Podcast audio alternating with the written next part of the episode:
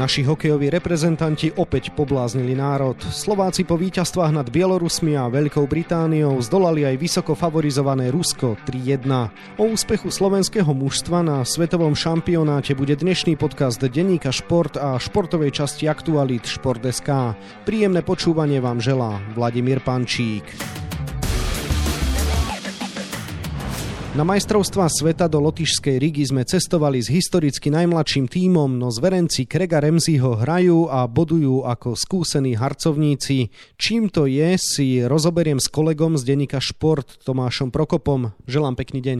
Ďakujem aj tebe. Tomáš, bol si už na 7 vrcholných hokejových podujatiach, ktorých sa Slovákom nedarilo. Priznaj si si namrzený, že teraz sedíš pre tie známe pandemické okolnosti doma? Áno, berem to trošku osobne. Už som si doma pri počítači zanadával, ale zase je to fajn a aj v tejto dobe, keď si to ako my novinári až toľko neužívame, že musíme veľa vecí robiť od počítača, tak je to fajn, že konečne prišli nejaké pozitíva. Poďme k tomu, čo všetkých zaujíma, a to je naše víťazstvo nad Rusmi. Ako by si zhodnotil cestu za získom troch bodov. Bol to jeden z najlepších výkonov, aký slovenský tým podal na vrcholovom turnaji posledných rokov. Dobre sa na to pozeralo. Nevyzeralo to ako hra mačky s myšou, že keď nás zatlačí favorit a my potom sa modlíme, aby sme dostali góly a aby toho nebol kolotoč. Až na možno malinké výnimky to bola úplne vyrovnaná partia. Slováci prišli výborne pripravení a Kelemen zo Zvolena alebo Holešínsky z Nitry sa vyrovnali Slepičevovi z CSK Moskva alebo Barabanovi do San Jose Sharks. Čím to je, že tento tým zrazu dokáže hrať s Rusmi otvorenú partiu a zdolať zbornú v riadnom hracom čase? Je to hlavne o tom, že tréner Ramsey s Mírom Šatonom dobre poskladali ten káder, majú mladých korčuliarov, ktorí sú oddaní tomu systému a každý dodržiava presne to, čo má hrať. Dostali to do krvi, pochopili, čo tréner Ramsey od nich chce, sebavedomie majú, dokázali im vysvetliť, že tým štýlom korčuliarským dokážu hrať aj proti favoritovi, nielen proti outsiderom. Týmto víťazstvom si podľa mňa otvorili dvere obrovských možností, aj keď nechceme to preceňovať, ale Rusov sme zdolali na majstrovstva sveta naposledy ešte v roku 2004 v Česku, kde sme mali NHL hviezdami nabitý tým. A ty si ešte chodil na gymnázium, predpokladám. Áno, práve som ho končil.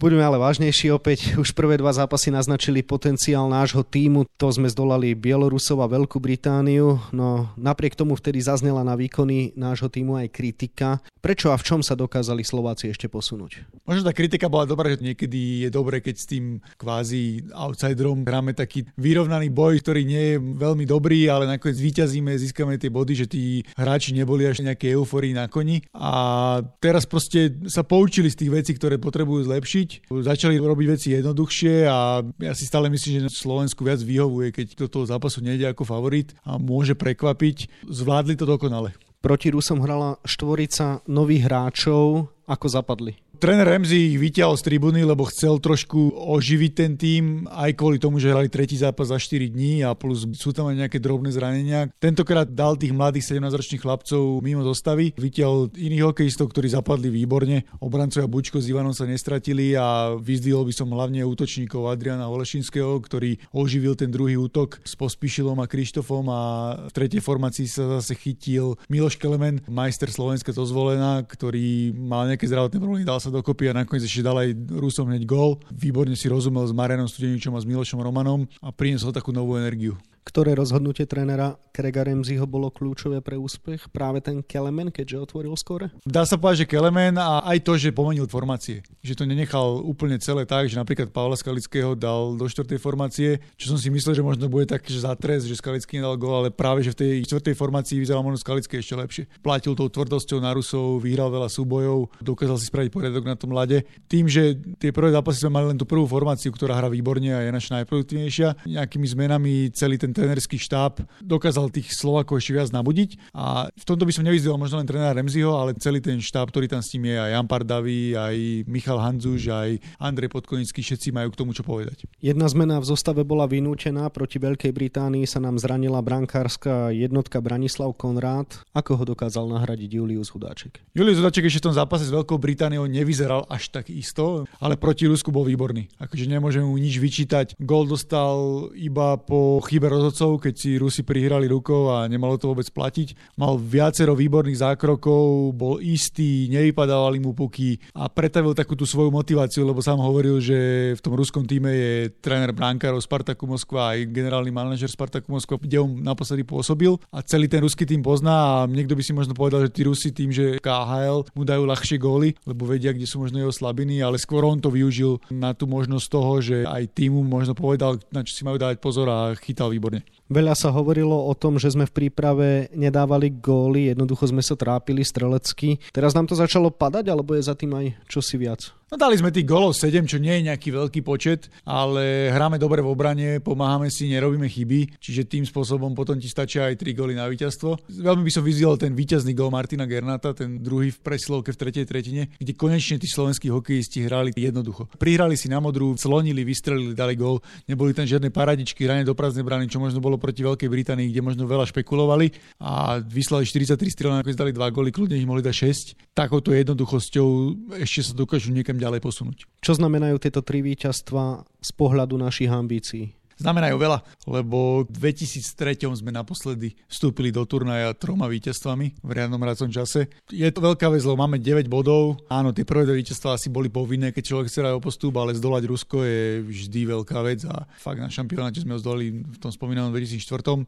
Je to základný stavebný kameň, ale ešte stále majú tí chalani veľa roboty pred sebou. Čakajú 4 zápasy a potrebujú bodovať, aby postupili, lebo keď si zoberieme, my sme od 2013 neboli vo štvrťfinále, ale 5 krát nám chýbal bod. Tým, ako to je vyrovnaný celý turnaj, tak nemôžeme polaviť. Slovenskí hokejisti si už podmanili národ, vidie to na sociálnych sieťach, kde hokej už prvá téma pred Igorom Matovičom, ale tak očakávam, že si získali aj rešpekt v zahraničí. Zaregistroval si nejaké ohlasy na ich výkony, trebárs aj v tábore porazených Rusov? Áno, bolo to cítiť aj napríklad na tlačovke, kde sa pýtalo veľa ruských novinárov. Myslím si, že keby vyhrali, tak slovenská tlačovka ich absolútne nezaujíma. Tuto grilovali Jula Hudačka od hora dole a bolo to cítiť aj z tých otázok, že sú prekvapení. A práve Julo Hudaček to výborne povedal, že týmto sme ukázali, že aj tí Slováci z tej slovenskej extraligy alebo z českej extraligy alebo menej známi hráči by možno mali dostať šancu aj v tej ruskej KHL, že majú na to a nie je to len o tých Švédov a Fínoch, že aj my vieme hrať dobrý hokej a keď sme v dobrom systéme, tak to vieme niekam posunúť. Určite to ešte aj ohlas si vyvolal, lebo nikto nečakal, že Slovensko bude mať 9 bodov po troch zápasoch. Jula Hudačka si už vyzdvihol, ktorých hráčov by si ešte pochválil za výkony v týchto troch zápasoch? V prvom rade treba pochváliť celý tým,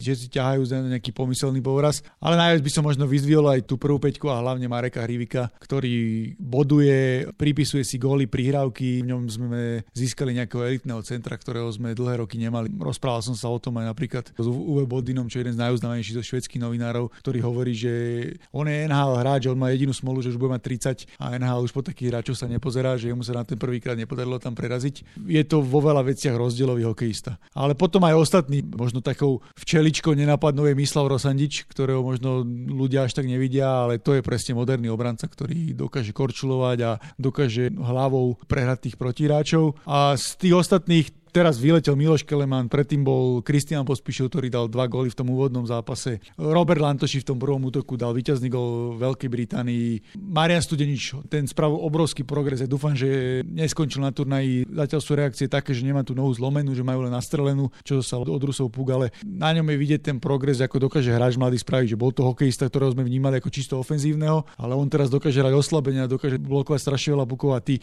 Rusi sú takí netradiční, lebo sú strašne veľkí fyzicky a on dokázal s nimi vyhrať strašne veľa súbojov a strašne taký veľa maličkostí, ktoré sú dôležité pre to víťazstvo. Dá sa o niekom vôbec povedať, že sklamal, keď už nevýkonom treba, že sa aspoň stratil v Rige?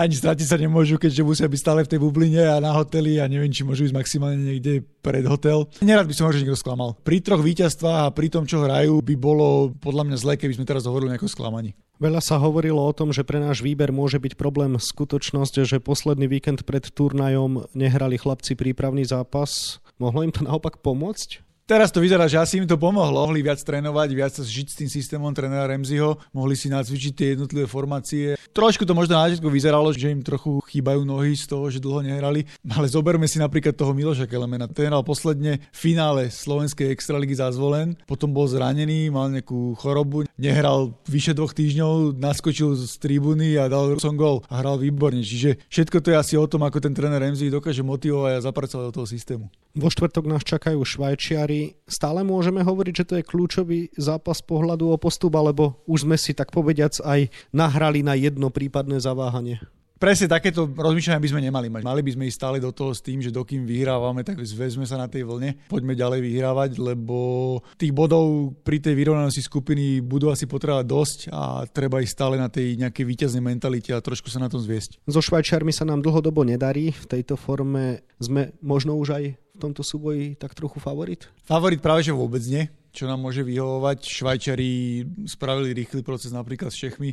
Je to veľmi silný tím, sami majú obrovské ambície, veď hrali aj v finále nedávno. Ja som ich aj tak označil takého čierneho konia na finále, lebo majú to výborne poskladané. Tá švajčiarská liga sa už prepracovala v Európe možno na druhé miesto aj pre Švedsku. Majú tam hráčov z NHL, Timo Mayer, to je parádny skorer z NHL, ktorý dáva 20 gólov v profilige. Budeme si musieť dať pozor, lebo oni majú ten systém zžitý parádne, že výborne bráňa, korčulujú, napadajú, forčekujú, je to možno najtežší super v tej našej skupine, že ten nám môže ukázať veľa, ale myslím si, že každý bod proti Švajčerom bude veľmi cenný. Slováci majú teraz dva dni voľno, tak aký program ich čaká? Neviem, či sa tam už niečo trošku uvoľnilo. Miroš tam hovoril pred šampionátom, že možno by sa dalo zobrať celý autobus a ísť niekam za mesto, aspoň do lesa. Neviem, či sa im to podarí a niekam sa dostanú. Útorok je deň, kedy si môžu oddychnúť. Určite budú mať tréning, ale treba si oddychnúť, trošku treba tie hlavy vetrať, bolačky trochu pofúkať.